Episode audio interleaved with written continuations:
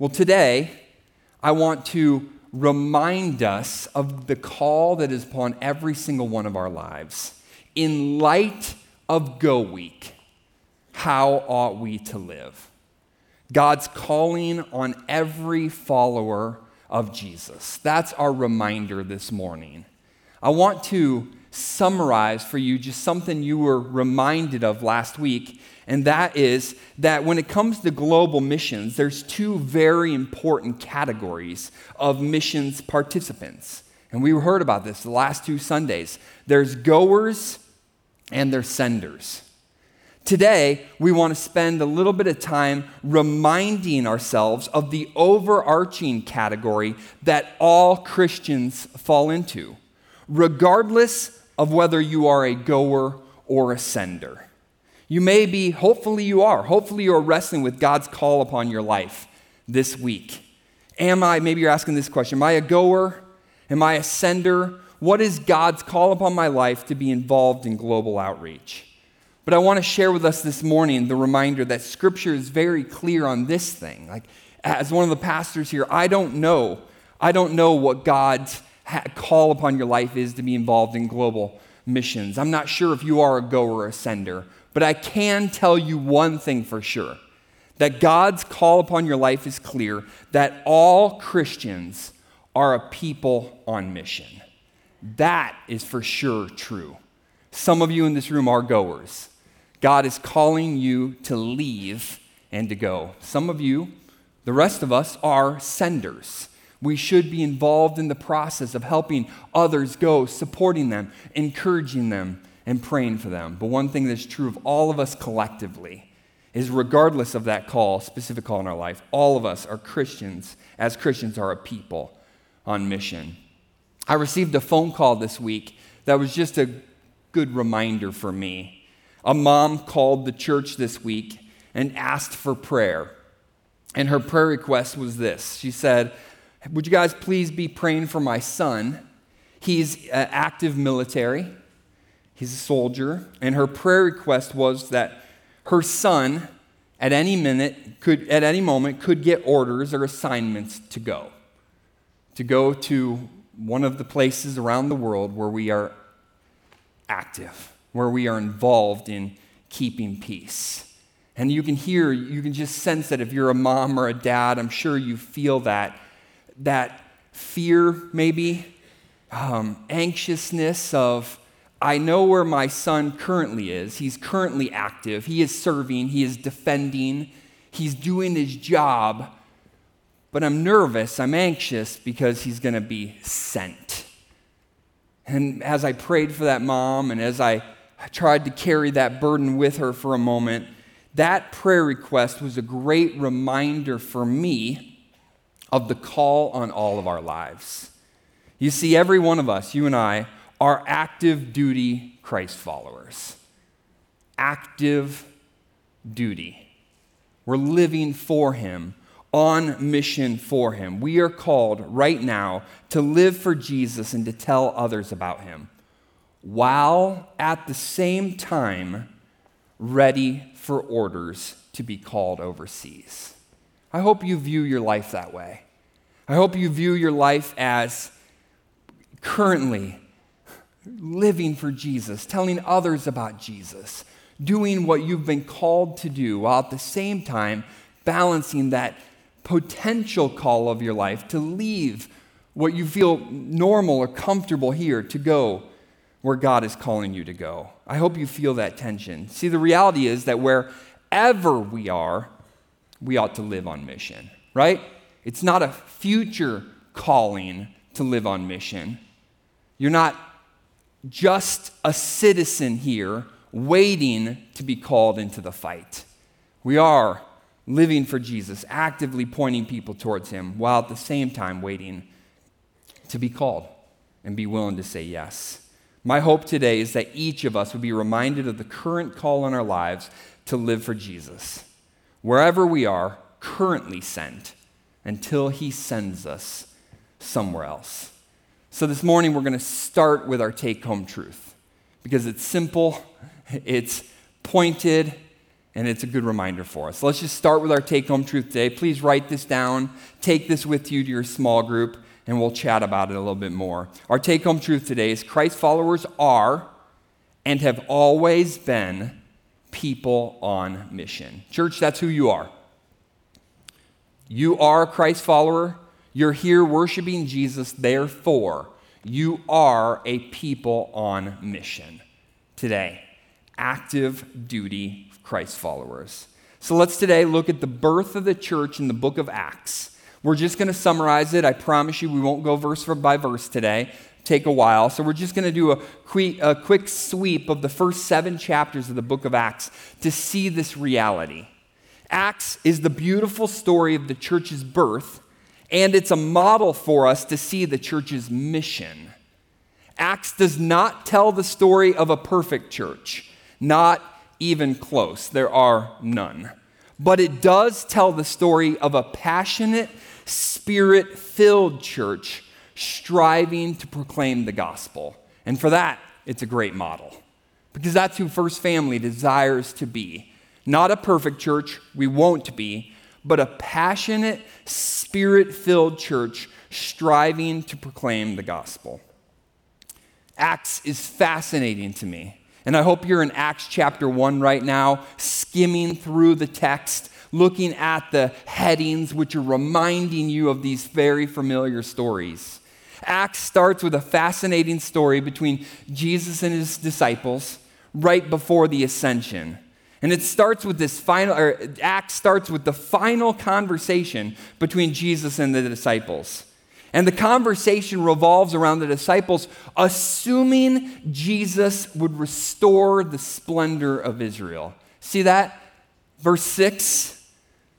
It starts with the disciples assuming that Jesus would restore the splendor of, Israel. The disciples want the kingdom of Israel restored, but Jesus wants to hear about him. The disciples are waiting for this kingdom to be uh, visible, but Jesus wants the good news to be shared. Acts chapter 1, verses 7 and 8. He said to them, It is not for you to know times or periods that the Father has set up by his own authority, but you will receive power when the Holy Spirit has come on you, and you will be my witnesses in Jerusalem in all Judea and Samaria and to the ends of the world. See, the, the, disciples wanted the kingdom of Israel restored, but Jesus wants the world to hear the good news about his death and resurrection. Jesus tells the disciples what they should be about. What matters most is that the world would know Jesus' name.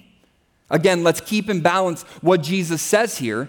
Jesus does does not say in Acts chapter 1 that you will be my witnesses in Jerusalem only. Right, guys? Let's stay here. Let's camp out. Let's put together a large amount of Christ followers right here. He doesn't say only, Jerusalem only, nor does he say you will be my witnesses to the ends of the earth only. Right? The full world has Jesus' heart. Your closest neighbors and your furthest neighbors have Jesus' heart. When Jesus told his disciples that they would be his witnesses, he mentioned four locations. This is summary to you, I know, but it's a good reminder for sure. He mentions them Jerusalem. In Jerusalem, Jesus is pointing them to the city they were in. You will be my witnesses here. Tell these people about me. Be active duty proclaimers of the gospel where you are at. Jesus, secondly, mentions Judea. Judea was the area, the land around them. We could use the word county that they were in. He reminds them of a larger circle of influence, the area they were in. You will be my witnesses in Judea. This area needs to know my name. Don't be so narrow focused that you only focus on your closest neighbors. But remember the area around you, the hundreds of thousands, the millions of people around you that need to know the name of Jesus. I think it's interesting also, he mentions Samaria. Just a quick summary of who Samaria was. Samaria was the closest cross cultural neighbor. Samaria was the town you didn't want to go into, it was the place you avoided. It's fascinating to me that Jesus mentioned Samaria. You will be my witnesses there. Probably was a difficult pill for the disciples to, small, to swallow. Many of them probably thought, I don't want to go there. And Jesus specifically mentions it. You will be my witnesses in Jerusalem, the area, and that part of the area you don't like to go to. You will be my witnesses there. And then lastly, Jesus mentions the ends of the earth. You will go, you will be sent. Someone has to go. Romans chapter 10. They can't hear unless you go. Some will stay, some will go.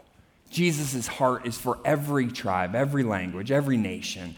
His heart breaks for the globe, including your nearest neighbors. My challenge for us today is that after eight days of great encouragement to reach the nations, we won't also forget our nearest neighbors. So let's look at how the disciples fulfilled the call to be Christ's witnesses to Jerusalem and Judea in Acts chapters 1 through 7. And what does it look like for us to be obedient to these instructions today? I want to just mention three things today, quick three point outline.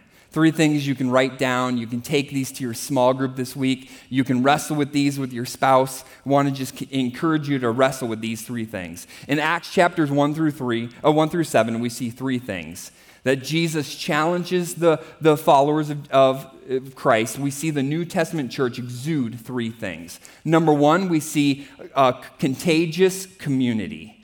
What we see throughout Acts chapter 1 through 7 is that the early church lived differently than the, than the people around them. The early church followers of Jesus lived noticeably different lives than the world they lived in. Let me read for you Acts chapter 2. You're going to flip to Acts, Acts chapter 2 now. We're going to make our way through. Look at Acts chapter 2, verses 44 to 47. It reads this way Now all the believers were together and held all things in common. They sold their possessions and property and distributed the proceeds to all as any had need. Every day they devoted themselves to meeting together in the temple and broke bread from house to house. They ate their food with joyful and sincere hearts, praising God and enjoying the favor of all people. Every day the Lord added to their number those who were being saved. It's very noticeable in the first couple chapters of Acts the difference the followers of Jesus um, lived than the rest of the world. First thing we see is contagious community. Now flip over to Acts 4. Look at Acts chapter 4, verses 32 through 35. It says this Now the entire group of those who believed were of one heart and mind, and no one claimed that any of his possessions was his own but instead they held everything in common. With great power, the apostles were giving testimony to the resurrection of the Lord Jesus, and great grace was on all of them. For there was not a needy person among them, because all those who owned lands or houses sold them, brought the proceeds of what was sold, and laid them at the apostles' feet. This was then distributed to each person as any had need. Isn't that, isn't that radical? I hope you read those texts and to a little bit of you, maybe even like a little skepticism comes out of you or, or, or shock comes out of you. Like, come on. That's not, that's not real, is it? I hope that's your natural response because of how different the early church lived than we do today. It is shocking to read these passages. You see, church, in a world that is experiencing intense disunity, is that the world we live in today? Absolutely. In a world that is experiencing intense disunity, a contagious, unified community will be an incredibly, an incredible witness to our neighbors. That's one thing we offer this world is unity, community, love, care for one another, support. In a world that's continuing to put up walls and, and space and, and hide, community will be contagious to the world we live in. One way that the disciples were to be a witness in Jerusalem was to live lives of care and concern and love, and that was going to be contagious to the world around them. No doubt the early church, the people in Jerusalem, the first, uh, first century uh, folks were noticing an incredible difference between the Christ followers and the rest of the world. As you read Acts and, and the Gospels, there is this noticeable difference between the Pharisees and the Sadducees and the Christ followers, right? They're all religious, but there's an obvious difference. And in Acts, it's very blatant what it is it's love and care and support, concern for one another. I want this to be true here because it is contagious in the world that's intensely disunified. Just want to remind you again of a verse you're very familiar with, which is John 13 35. By this, everyone will know that you are my, my disciples. How? If you have love for one another. That's what's contagious. That's what people desire is this love that they're not currently experiencing. In a world that loves hot button topics to divide us. In a world that loves camps, right? Which side are you on? Who do you agree with? We love, we don't love it, but we seem to love it, disunity, right? We want to argue and, and pit people against each other. That's the one thing that will be so noticeably different in the church is this contagious community. Love for one another, which identifies us as Christians. In Acts chapters 1 through 7, the second thing we see that is just true of the New Testament believers, the second thing that they embody is extravagant compassion. Extravagant compassion. The early followers of Jesus loved people who were not in their community. Very different again from the world that they lived in. This extravagant compassion for those around them. And it was radically, radically noticeable to the world around them. We're going to have you flip back a chapter now to Acts chapter 3. Acts chapter 3, again, a very familiar story to many of you, but I do want to read it just to help you see this extravagant compassion that the New Testament believers had. Acts chapter 3 says this A man, verse 2, a man who was lame from birth was being carried there. He was placed each day at the temple gate called Beautiful so that he could beg from those entering the temple. When he saw Peter and John about to enter the temple, he asked for money. Peter, along with John, looked straight at him and said, Look at us. So he turned to them, expecting to get something from them. But Peter said, I don't have silver or gold, but what I do have, I give you. In the name of Jesus Christ of Nazareth, get up and walk.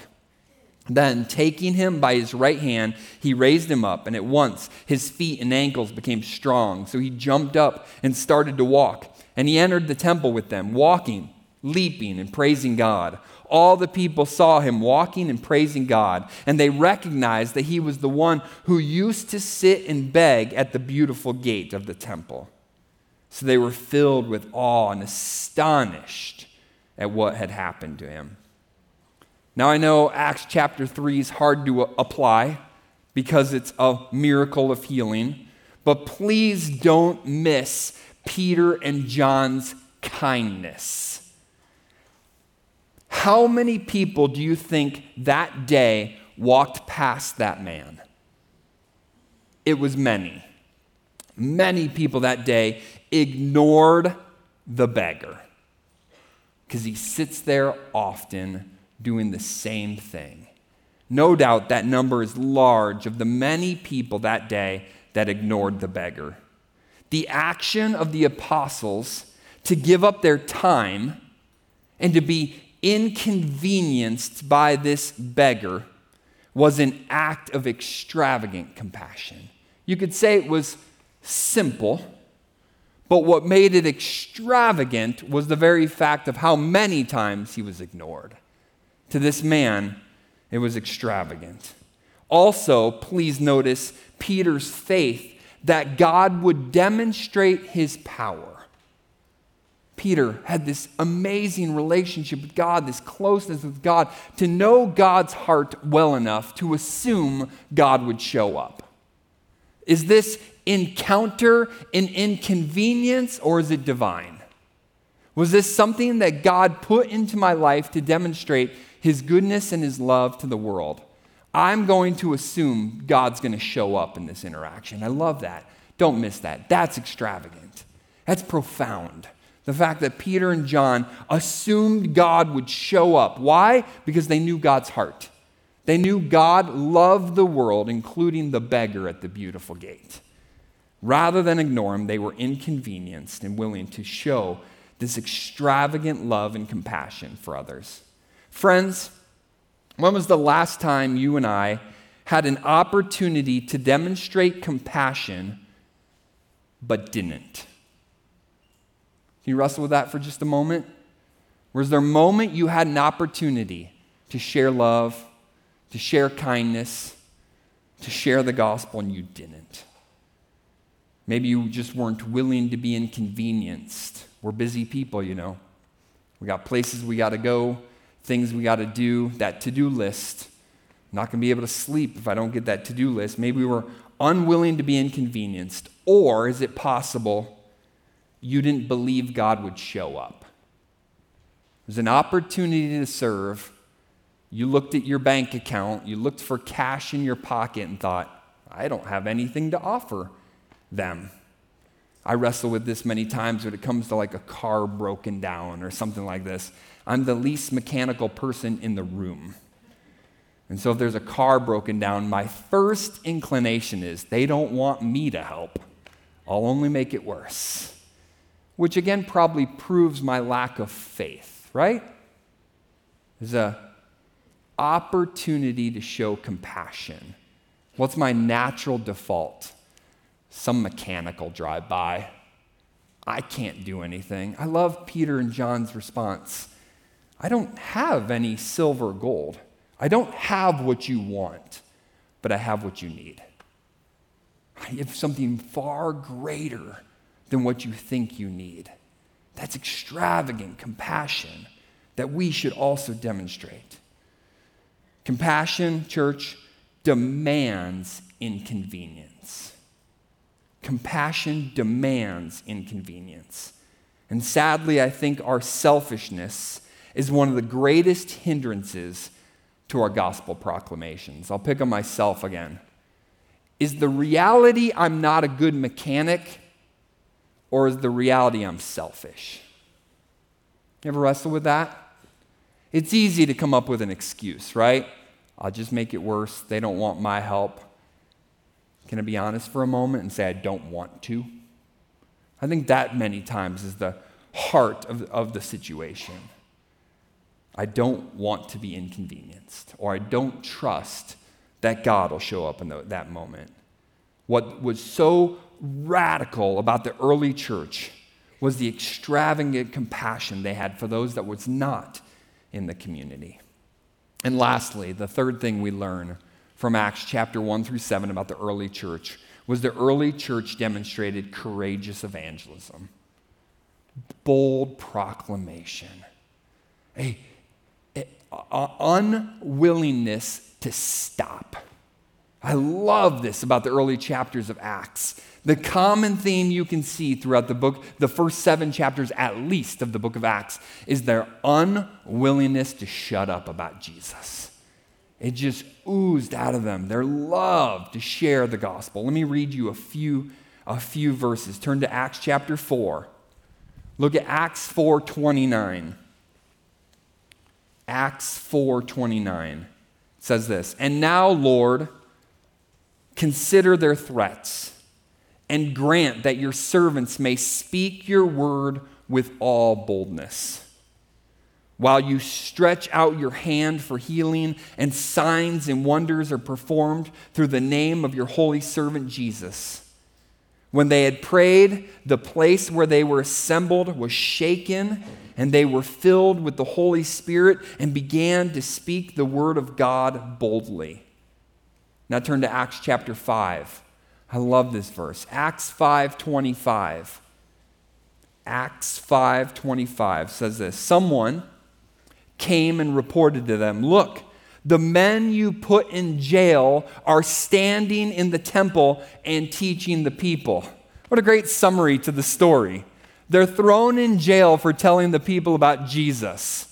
They're out of jail, they go back to telling people about Jesus. That's the summary of the apostles. They won't stop. They're back. We need to arrest them again. Maybe we should flog them this time. That might be better. There is no doubt that one of the reasons the church flourished in its infancy was the boldness they had to proclaim. That's undeniable. You ever read Acts and you're like, man, God, why don't you do those things again? And thousands were added to the congregation that day. People were coming to faith and being baptized. Man, God, something ex- amazing was happening in Acts chapters 1 through 7. You know why? Because they shared the gospel. You ever wonder why maybe we're not seen? Because maybe we aren't sharing. I think sometimes we assume God just saves people without the proclamation and the obedience of the believers. We have to be honest, church. Maybe the reason people aren't getting saved is because we're not proclaiming the gospel. Is that fair? I think that's fair. If you ever wonder why you aren't seeing lives transformed by the gospel, you should ask yourself this question When was the last time I shared the gospel? If you're bold enough, write it down. When was the last time you shared the gospel? We love to pass the buck. Well, if other people would just share the gospel. When, was the last time you shared the gospel? To somebody who's not a believer? I think you don't want to write that answer down right now because it's convicting. Is that fair to say? Why were thousands of people coming to Christ in the early church? Because they were sharing the gospel. It's a one on one correlation. Proclamation leads to conversion. God saves, but He's given you a duty. Open your mouth. Is it fair to say we're selfish? I think it is. Let's at least be honest, friends. Most of us aren't as bold about sharing the gospel as we know we should be. What do you think God would do in a city where hundreds of believers are daily sharing the gospel? This room, wherever room you're in right now watching online, can you imagine just for a moment if we left? And shared. Think about it. Just let that thought wrestle in your mind for a moment. I don't know how many people are in this room, it's a lot. If we left today, you go wherever you're going to go today and you shared the gospel, every single one of us, what do you think the results would be? I have a prediction. Look at Acts chapter 6, verse 7. Here's my prediction Acts chapter 6, verse 7. You there? So the word of God spread. The disciples in Jerusalem increased greatly in number. You know what I think is true, church? We want that second phrase to be true, but we don't really want that first phrase to be true. Here's what I want to hap- see happen I want to see the disciples in Jerusalem increasing greatly in number.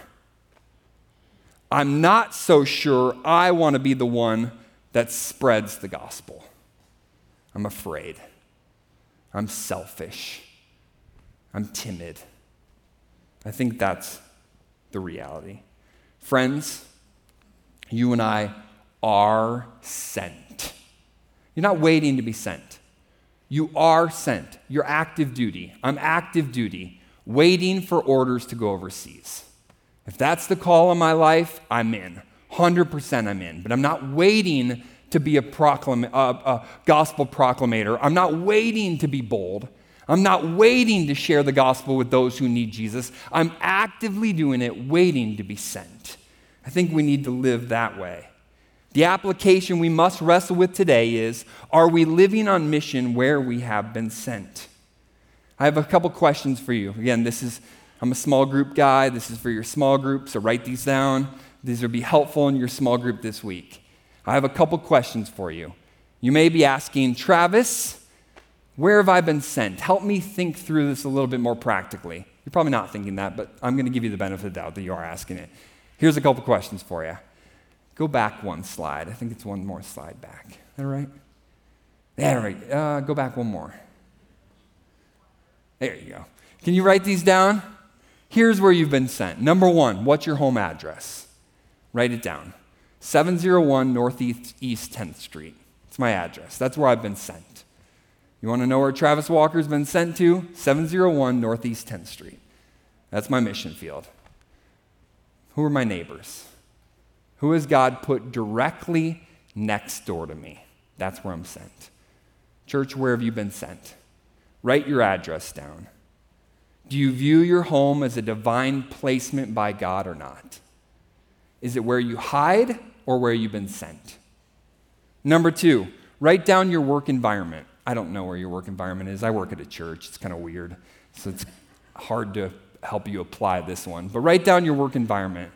Write down your work address. Write down your cubicle number. Is that how that works? I have no idea. Describe your work environment. Wherever you work, write it down. That place, think about this real quick. That work environment is the place that you spend half of your awake hours, like in a normal day. That's, that's crazy. Half of your awake hours you spend in that cubicle. Do you view it as a paycheck or as a mission field? That's where you've been sent. Wherever you work, that's where you've been sent. What about this? What's your hobbies gathering spot? You all have hobbies. You all do something for fun. Is that just your form of relaxation, or is that where you've been sent? Has God called you that? Write down your favorite spot's address. What's your favorite golf course? What's your favorite coffee shop? What's your favorite mall? Where do you go to watch your kids play sports, etc.? Write it down. Where do you go for fun? Those people you rub shoulders with regularly, are those people in your life by chance or because God ordained it? That's where you've been sent. And number four, your local church's town. If you're here in Ankeny, write down Ankeny. If you're in Carlisle, write down Carlisle. If you're in Guttenberg, write down Guttenberg. Wherever you are, wherever your local church is, that's where you've been sent. I don't want us to forget our neighbors. We are in a local town. It's a local church in a local town for a reason to make an impact for Jesus. These are all the places you most frequently go. Do you view them as places you go or places you've been sent? You are sent. I want to share with you a quote that I just think is powerful. You guys know the name Jim Elliot. He's a goer for sure, right? Jim Elliot's a goer. He went. So you would just assume that Jim Elliot would ooze going, right? If anybody wants somebody to go, it's Jim Elliot. I love this quote. Here's what Jim Elliot says Wherever you are, be all there. Live to the hilt every situation you believe to be the will of God. Wherever you are, be all there. If it's in a tribe in Africa, be all there. If it's in Ankeny, Iowa, be all there. You are sent. A people on mission. That's who we are. I want to just to give you a couple reminders. Again, we've hit this already, but can I encourage you to talk about this with your family, talk about this in your small group. This week, can we all commit to praying and asking God to help us live intentionally on mission for Jesus' fame? I want to give you again five areas to consider. What would it look like to be to live missionally as a neighbor, as an employee, as you play a sport, as you attend church, and as you are part of a small group. Those are your areas you've been sent. God is intentional, He's sovereign, He's in control of all things, and He wants His name to be sent to Jerusalem, Judea, Samaria, and the ends of the world. These are where you've been sent. What does it look like to be missional in all these ways? This week, be intentional about getting to know your neighbors' names and their spiritual situation. Do your neighbors know Jesus? Do they know you love them? A great book I have to recommend is The Art of Neighboring. It's terribly convicting, but you need to read it. He gives you some squares and he says, Name your neighbors. Like, write down their names. How do you think that would go, church? Can you name your neighbors? If you've been sent there, we should be able to name our neighbors, I think. Missional neighboring. Number two, missional working. Do you know your coworkers and their spiritual standing? Do you talk to your coworkers about you talk to your coworkers about lots of things? Have you talked to them about Jesus? This week ask God to give you opportunities to talk to your neighbors, your coworkers, your classmates about spiritual things. Missional plane. Who do you hang out with? These people just aren't your friends. They're not just your coworkers, they're people who need Jesus. Do your friends know you well enough to know you love Jesus? And do you love them well enough to tell them the greatest news in the world? Missional church going. A couple questions for us to wrestle with church. Is our church is sorry, is our town better spiritually because we are here? Is Ankeny, Carlisle, and Guttenberg, is it blessed because we're here? Does our city know we desire for them to know and love Jesus? In Ankeny, Carlisle, Guttenberg, it's still pretty normal to be religious. Do they know they have an open invitation here? Do they know we'd love for them to come? Most people, if you invite them to church, are not going to stone you. Let's use that freedom, that privilege we have right now to be missional churchgoers. Hey, I'm going to church tomorrow. I'd love for you to join me. That's still a safe question, primarily. Missional small grouping. Is that how I worded it? I love this. The books I'm reading continue to remind me that many people are growing skeptical of this gathering, but they're still open to coming to your house. What a blessing. I think the front door of First Family Church is moving, and it's moving to your front door. My small group meets in my house Thursday nights. I'm convinced my front door is now the front door of First Family Church. As people grow skeptical of church gatherings, the home is going to become the new front door. What would it look like for your small group this is my agenda a little bit, for your small group to be small enough that it's inviting. Most of our small groups are too big, church. What would your small group look like if it was small enough that it was inviting? And you're welcoming your neighbors. You're telling people, hey, so sorry about the six cars that are parked out front, out front my door every Tuesday night. I'm really sorry, but I want you to know you're invited. We'd love for you to come. Would you join us? We talk about Jesus. We'd love for you to come. My hope is that our small groups will see the opportunity we have to reach our city. They're not, they're not little huddles, they're not private groups, they're opportunities for us to reach our, our town. The reality is that we have plenty of opportunities, church. The problem is, most of us aren't living on mission like we're called to small group questions. I want to throw them up on the screen for you real quick. We pushed our Job series back just a week, and so you don't have small group questions. So here's your small group questions, church. I'm going to ask you to write them down, take a picture, take these with you this week. Half of our small groups meet on Sunday, so most of you will be in a small group this afternoon or this evening. I'm so grateful for that. These are your small group questions. So write them down take a picture of them, be ready to discuss these this week. I just want to read them for you as a reminder for you to wrestle with these. Number one, where have you been sent? Talk about it with your family, your spouse, your children.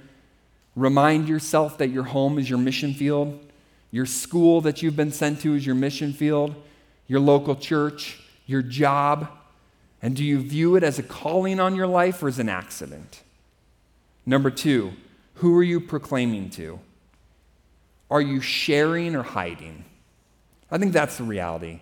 I think many times it's easy to say, like, ah, I didn't get an opportunity to share the gospel, or I haven't had the opportunity to share the gospel yet. It might just be a fair question to wrestle, wrestle with is are you hiding?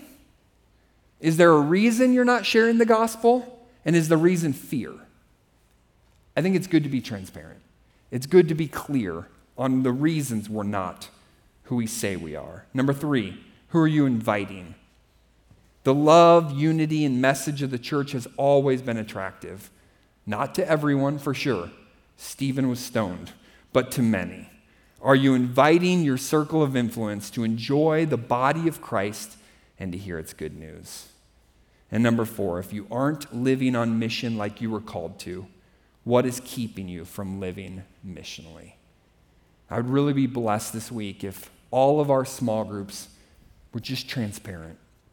I'm grateful for you all. Thank you so much for living in community, opening your homes, allowing people to come in and experience community. I think it's good time. You've been in your small group two months now. It's good time for us to be transparent and vulnerable and honest and to hold each other accountable to living missionally like we've been called to.